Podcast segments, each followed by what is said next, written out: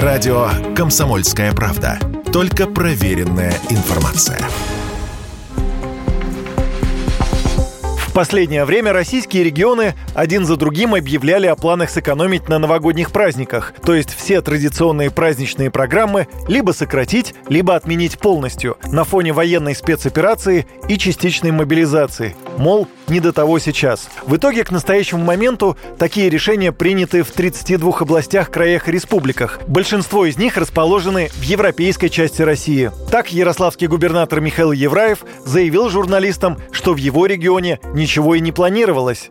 Если говорить про там, отмену празднования, так мы нам не отменять ничего, мы и не планировали. Соответственно, изначально. При этом могу сказать, что обязательно город украсим.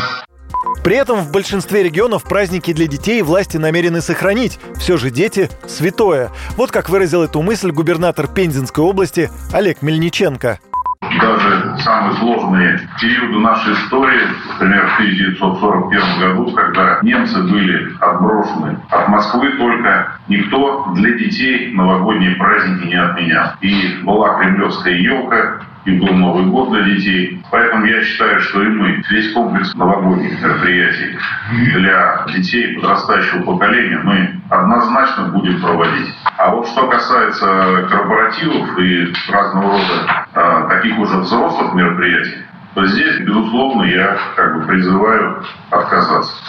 Верховного распоряжения из Кремля насчет праздников нет, пишет коммерсант, и каждый регион волен сам принять решение. Впрочем, опираясь на результаты социологических исследований. Мы на радио «Комсомольская правда» тоже решили провести соцопрос. Я вышел на улицы Москвы и спросил у горожан, следует ли отменять праздники на фоне текущей новостной повестки. Может быть, небольшой степени нужно. Все-таки дети ждут праздник, но только разумно как-то. 80% сэкономить, 20% направить. Украшать надо, гулять нет. Ну, не та ситуация. Ну, я имею в виду праздники всякие вот эти, салюты. Украшать надо, конечно возможно, уменьшить бюджет.